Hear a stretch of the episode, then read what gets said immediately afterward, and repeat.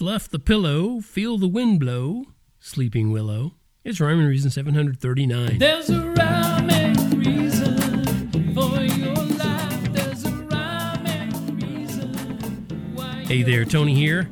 And I hope you're comfortable, but I hope you're not too comfortable that you're going to fall asleep during this lullaby talk.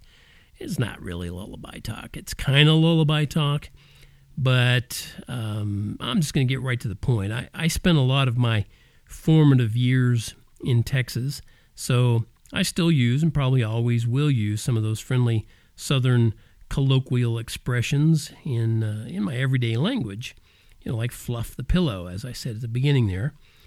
And many of those Southern memories are some of my fondest, my absolute fondest childhood recollections, like the sounds of croaking bullfrogs and the chatter of bugs, just as the dusky coolness sweeps away the heat of the day, or a chunky sound when mom would fluff the pillow. And your mom probably has done that for you in your life. Someone has, I bet. Yeah, that's what we called it fluff the pillow. Have you ever heard that expression? And, and do you use it for the same reason if you've heard it or you use it? Is that still, does that apply to you? I mean, if not, then you might not quite understand my reference to it in the lullaby song Morning Skies. And in that song, I use several Southern expressions and references and I sing about a mockingbird, which is the Texas state bird, by the way, and bullfrogs and bugs, and even a blue eyed armadillo. Yeah. Now, that part, the blue eyed armadillo reference, that's kind of a stretch. I mean, I've never actually seen an armadillo with blue eyes, but, you know, maybe some exist.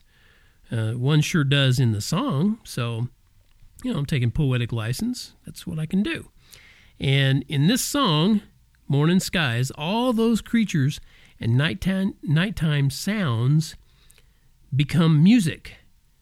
And it's music to let little kids know everything's going to be all right and to let them know it's okay to close their eyes and go to sleep. Then the song uses celestial creations of God as instruments for the music, like stars used for chimes and how even moonbeams and dreams that you can practically hear, all that.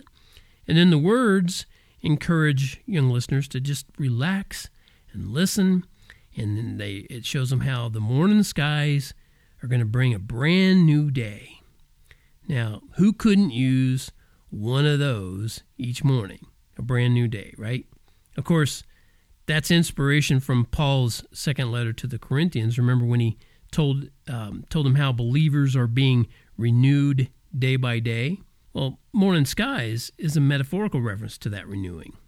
So the chorus of the song uh, delivers up the hope that every young listener, and older ones too for that matter, should never forget. It's a hope that the rest of the world doesn't have. And that's a, that's a real big shame because it's so easy to get. And speaking of easy to get, the songbook called Bedtime Buckaroos is yours when you click on the link that should be in the show notes, where I think it'll say Get the Bedtime Buckaroos Songbook, Coloring Book, Drawing Book, because it's all in one.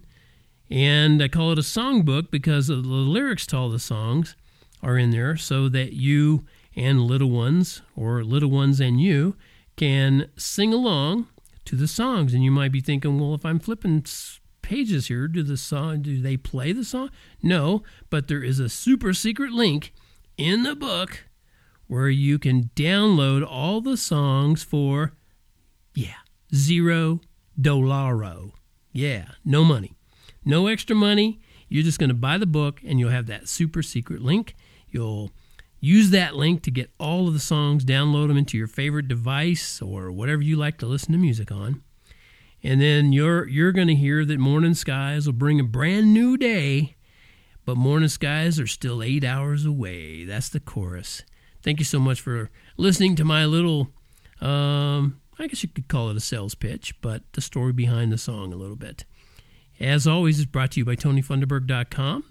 And as always, I like to tell you that life has rhyme and reason because God made you. There's a rhyme